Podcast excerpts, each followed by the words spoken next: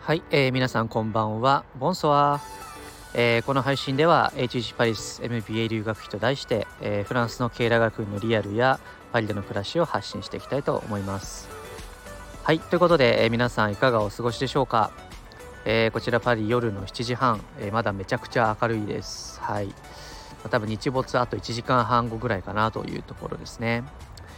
ということで、えー、ついにやってまいりました。えー、アシュ製の MBA Day1 ということで、えー、ウェルカムデーに昨日行ってまいりました。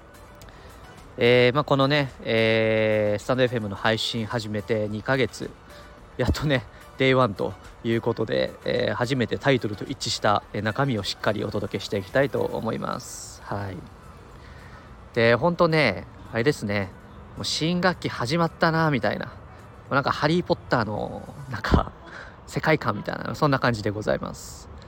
あのしっかりねクラス分けとかもあったりお前何クラス？みたいな。俺 ES3 みたいな。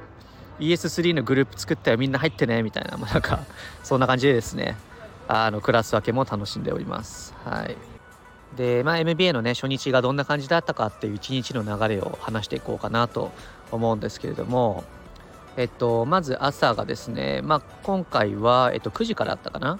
あ嘘 10, 10時前だっけ、まあ、ぐらいからあの始まるんですけれども、まあ、自分はパリからね行くので、まあ、8時半ぐらいのバスに乗って行く感じでした。でなんとね8時半に来るはずだったバスがあの9時まで行きませんでした。はい。もうフランスあるあるですね、まあ、あるあるなのか分かんないですけどあのー、なんか時間通りにやっぱ来ないんですけどまあ、なんか30分遅れぐらいはオンタイムみたいですね。はい。俺実際にあの、その後キャンパスに着いてからフランス人の友達に言われました。うん、まあそれだったらフレンチタイムのオンタイムだわみたいな感じでねまあジョークだったかもしれませんけれども学校のバスも時間通りに来ないんかいみたいなそんな感じですでまあねそのシャトルバスがあのアシュセは市内から3本出てます。1番線の果てと9番線の果てとあとはベルサイユ側かな。でまあそれ全部ね無料で出してくれるんですね。行きも帰りも。なんですごいありがたいなという感じなんですけれども。でまあボス乗ってえっとキャンパス着いたらあの受付がありましてまあ MBA のクラスオブ2025こちらですよみたいな。であの早速もうウェルカムチュアシュセって言われてあのウェルカムパッケージをもらいました。これグッズめちゃめちゃ可愛くてですねあの持ち手がトリコロールカラーのトートバッグだったんですね。で中にあのウォーターボトルとでウォーターボトルもなんかねなんだろうキャップの部分がエスプレッソみたいななんかちっちゃいマグカップになってて。でそのウォーターボトルとあとマグネット製の名札とあと HEC の赤いノートですね。でどうやらパーカーは来週もらえるそうです、うん、でまあそんなねグッズをもらって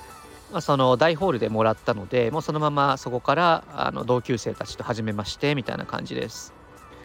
でまあコーヒーとかあってあの2時間ぐらいかな。あのコーヒー片手にクラスメートとひたすら始めましてっていうこう社交をしました。まあ大体ねあのー、はいってなって隣とか近くの人ではいってなって Nice to meet you, what's your name? So where from? Uh, what did you do before I should say? みたいなまあそのね、どっから来たの？とか、出世の前何してたの？みたいな、まあそんな感じで入りまして、あの、Japan is the number one bucket list country みたいな。あの、日本は俺がその行きたい国の中で一番目なんだみたいな、まあ、なんかそんな話をねもう何回もされたんですけれどももう本当なんかね日本愛されてんなという感じでで2時間でしたけど、まあ、全部で100人ぐらい来たのかな。でまあその中で30人ぐらいもう本当にひたすら繰り返し名前言ってあの聞き慣れない名前見て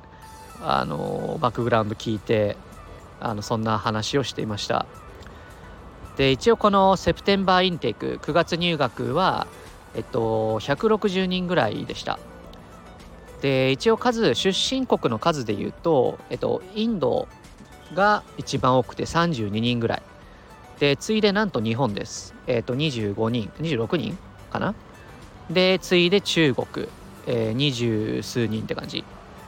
で次いであのヨーロッパ各国と、えっと、ラテン各国っていう感じですでもう本当にねヨーロッパはあのもちろんフランスの人もいれば、えー、ドイツとか、えー、イギリスとか本当にいろんなところがあってでまあラテン各国もねあのチリとかブラジルとか本当にいろんなところがいました。であとあれかなその次がアフリカかな南アフリカ出身の人結構いたかなっていう感じです。であと肌感ね30歳から33歳が多くて、まあ、ちょうどそのあの自分に近い年齢の人が多いなっていう印象です。でまあ自分その当日、まあ、他にもいろんな人と話したんですけどまパリからね通ってる人もちらほらいたんですよ。で、まあ、パリとかベルサイユに住んで1時間ぐらいかけてあの学校に行く人も、えー、まあ、ざっくり話した時にそうね、まあ、10人くらいかなと思います。なんでまあ全体がね160人なのでまあ16人、まあ、もうちょい多いかな多分20人ぐらいがあのパリから通ってるんじゃないかなと思います。であのパリからね通ってる人たちの WhatsApp グループがあってあの自己紹介もしてたんですけど思った以上にね猫連れてくる人多いんですね。うん、あの I brought my cat って書いたら Me too みたいな感じで写真が飛び交いましてでわちょっと猫飼いたいわみたいな話になったんですけどみんな。でまあそんな感じでですねあの量量済みがまあ8割ぐらいかなという感じ。でやっぱり国際比率はあの事前に入学前に聞いてた通り90%以上というところはまあそんな感じだろうなという感じです。で、まあ、その朝のね、あの初めまして会の後に、そのまま、えっと、先輩方によるキャンパスツアーというところでした。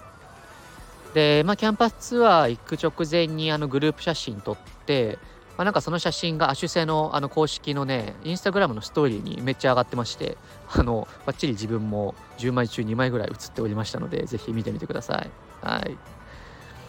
で、まあ、そのままキャンパスツアーなんですけど、まあ、いかんせん広いので、もうなんかそのみんなでねぞろぞろ歩いていくんですけれどもあの人数も多いし場所も広いしあんま聞こえねえみたいな なのでまあ聞きつつですねあの歩きながらもうひたすら初めましてを繰り返す延長戦みたいな感じでまたナイストゥミーチュータイムでした。なんで多分1日で50人以上と話してるんでマジで名前と顔が一致しません。ギリギリ顔を覚えてるみたいな感じですね。でまあ話した感じやっぱテクノロジーというかそのスタートアップ系はそんなに多くなくて一人すごいねバックグラウンド近い人見つけましたね。あの US のスタートアップいてフランスにも支社できてでスタートアップ6人目として飛び込んでみたいな。でちょっと経済状況悪化してあのフランス撤退しちゃったらしいんですけどなんかそこでガールフレンドも見つけてみたいな。もう全部一緒じゃんみたいな話で 盛り上がりました。はい。でまあキャンパスツアーをざっくり終えてでキャンパスの中にね普通にまああのキャリアセンターとか病院とかランドリーとかあと湖ハイキング用のですねあとシャトーもありました。でまあそのキャンパスツアー終わってからそのまま銀行口座の開設というところであの BNP パリバとかあの SG とかがあのキャンパスに来てくれて、まあ、その場で開設をしました。で、まあ、 HEC の学生特典がなんかたくさん用意してあって、まあ、なんか解説するだけで口座維持手数料無料だし80ユーロあげますみたいな、まあ、そんな感じででまあそうね30分ぐらいかな。で口座開設終えましてでまあなんかこっちの口座開設だいぶ緩いので なんかヨーロッパ人3人 ,3 人ぐらいかなと一緒にあのだべりながらあのお姉さんが言う通りに名前とか書いて気づいたら出来上がってました。はい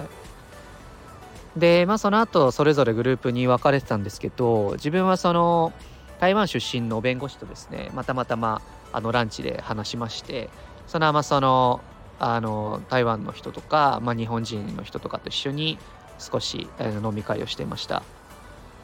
で、まあ、たまたまねその台湾の人も早稲田に留学経験がある人で日本語も英語もペラペラみたいな感じでした、うん、で、まあ、その後ね、そのチームで、そのまま湖とシャトーに行きまして、で、まあ、シャトーもすごかったですね。あの、日本でいう日比谷パレスみたいな、あの、一棟の、なんだろう、アパートマンみたいな感じのところがあって、もうアシュセ専用なんですね。まあ、もちろんキャンパスの中にあるので。うん。で、行く途中の道もマジでただの森。あの、湖と森みたいな感じで、あの鹿とリスが出るんですけれども今回はリスに出会うことができましたはいで来週の火曜日かなあのそのシャトーでウェルカムパーティーがあってあのみんなでドレスアップしてあのシャトーでワイン片手にパーティーをするみたいな感じですはいでえっとまあそこからえー、シャトー行った後にもうそれも解散して帰りもその無料のシャトルバスで帰ってきました。でやっぱりバカンス明けにですねもうすごいメール飛び交うしめっちゃ宿題来るしみたいな感じでしてでその中でこうクラス分けとか時間割もようやく発表されました。もう9月結構忙しいですね。はい。大体まあ8時か9時にやっぱ始まってで、まあ、やっぱり家帰ってくるのが早くて9時半。遅くて、えー、11時前みたいな感じなのでもうびっしりね入ってくるなという感じです。まあ、寮に住む人はねあの行き来のあの時間がもうちょっと短縮されるのでもうもう少し楽かなとは思います。はいということであの追い切れないメールとあの増えてきた宿題と、えー、WhatsApp グループがもうめちゃくちゃ飛び交ってるのですでにキャッチアップが難しくなってはきているんですけれどもまあ総じてですねやっぱりこうヨーロッパの MBA っていうのはこう職務経歴が6年から10年ぐらいある人たちがもう本当に世界各国から集まってくるんですね。やっぱりこのマチュアな環境の中で、えー、みんなこう主体的な経験、まあ、ないしは成功体験失敗体失敗体験をしてから MBA に来ているのでやっぱりすごいこうクラスメートからの学びは多いなと感じます。なんかすごい小さなところで言ってもなんかこう学校からの登録フォームでなんかいつもこう台湾はその中国の中に含まれてるとかねだからやっぱそういう小さいところでもまあハッとさせられるわけなんですよ。うん、でまあ本当にいろんな職業の人もいるしあとはそのねまあ当たり前ですけど「まあ、Where are you from?」って聞いた時にまあ生まれはインドネシアだけどアメリカの大学を出てでまあ仕事はアジアだったよみたいなねまやっぱりこう本当にグローバルな環境で育ってる人たちがまあ集まっているわけです。まあ、自分みたいにあのもう多少のねあのホームステイ経験があるだけで基本日本社会で育ってきましたみたいな人はもう本当にね何だろう世界狭かったなっていうのを一日だけでやっぱ痛感するので、まあ、改めてね視野を広げるという意味でも来てよかったなと思っております。でまあちょっと少し脱線しますけどまあ、前職時代にすごいお世話になったねあのドイツ人のボリスが、えーまあ、会社を卒業することになりましてでその時に去り際に言ってたものがやっぱりこう自分にとっての、まあ、この会社はあの本当にいろんな経験をさせてもらってまるでストリート MBA だったと。やっぱりこう本当のビジネスは学校で教えてくれないからこうやっていろんなリアルな壁にぶち当たりながらこう成長してくるのがもう本当にいい経験だったみたいな話をしていたんですね。で、まあ、この話を聞いた時にもう本当にそうだなと思いましてなんかこうやっぱり経営を実践したい学びたいんだったらあの経営自分でしてあの失敗ないしはあの成功した方がやっぱ早いんですよ。なんでやっぱスタートアップやりたいんだったらスタートアップやっちゃった方が早いしで、まあ、経営学学びたいんだったら、まあ、英語より日本語で学んだ方が吸収早いじゃないですか。まあ、ただ、それ以上にですね、この海外 MBA っていうのは、その、自分である程度 PDCA 一通り、実践、挑戦、失敗、学習、これ全部した上で、世界各国から人が集まる。これが、まあ、すごい価値があるんだろうなって思っています。で、やっぱり平均年齢がね、31歳だっけ？なので学校の。こういう平均年齢が高い中でその現場から管理職一通り経験した人たちが集まってくる。でその中であの自分の、えっと、価値観とか、まあ、自分のその大切にしたいプリンシプル、まあ、そういったところを再構築するのが、まあ、海外 MBA の醍醐味なんじゃないかなっていうのを、まあ、今のところね感じております。なのでこうなんだろうね。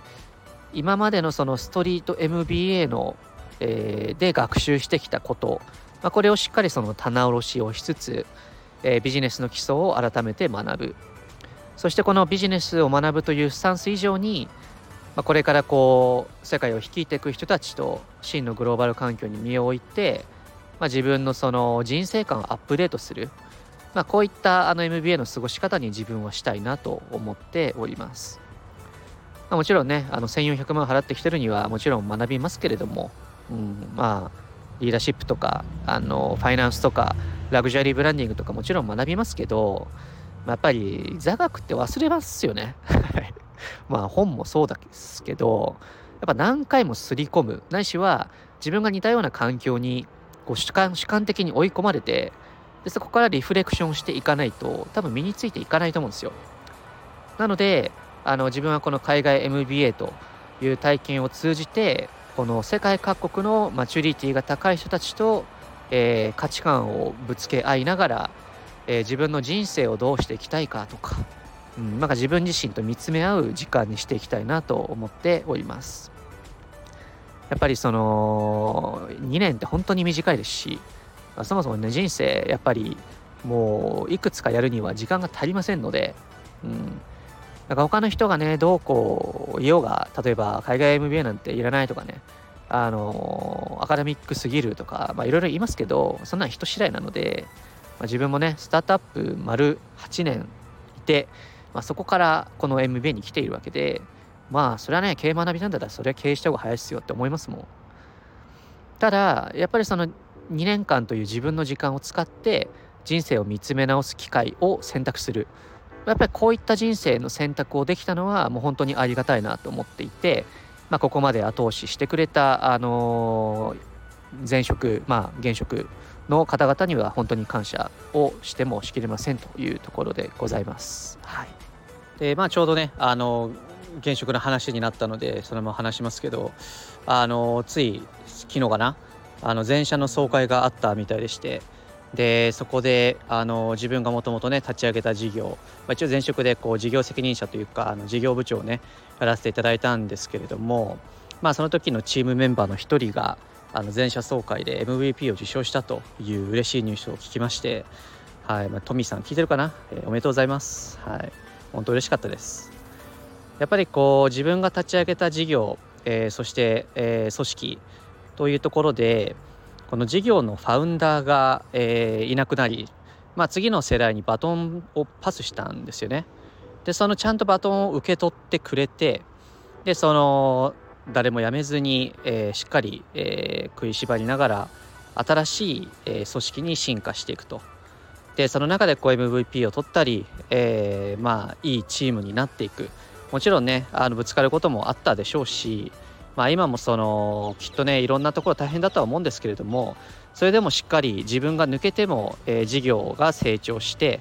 組織が新しいフェーズにあの進化していく変化していくというのはもう本当にあのいいことだなと思っていますし、まあ、自分自身もねあのきちんと去り際にバトンタッチできたことが誇らしく思います。はいえー、変化を楽しんでいきましょうというメッセージを添えておきます。でやっぱりねこう人生に変化っていうのはつきものなので、うん、やっぱりその何かこう平坦な人生で終わるというよりはそのなんか苦もあれば楽もありでこういろんなねあの厳しいことも苦しいこともあるんでしょうけど、まあ、そこまで全てひっくるめてあの自分の人生だと思っておりますので、うん、なんかこう他人の人生を生きる、まあ、ないしはこうツイッターであツイッターじゃない X か。X であの他人の人生を見る模倣するというよりはなんかもっとねその自分の人生を楽しむと言いますか、うん、他人の目はそんな気にしなくていいんじゃないかなというのをフランスに来て改めて自分自身感じているところでございます。はい、えー、変化を楽しみつつ自分の人生を生きる、まあ、そんなね等身大な、えー、ポッドキャストの配信をこれからも続けていきたいと思います。えー、ハリー・ポッター、えー、1日目終了ということで、えー、2日目来週の月曜日から、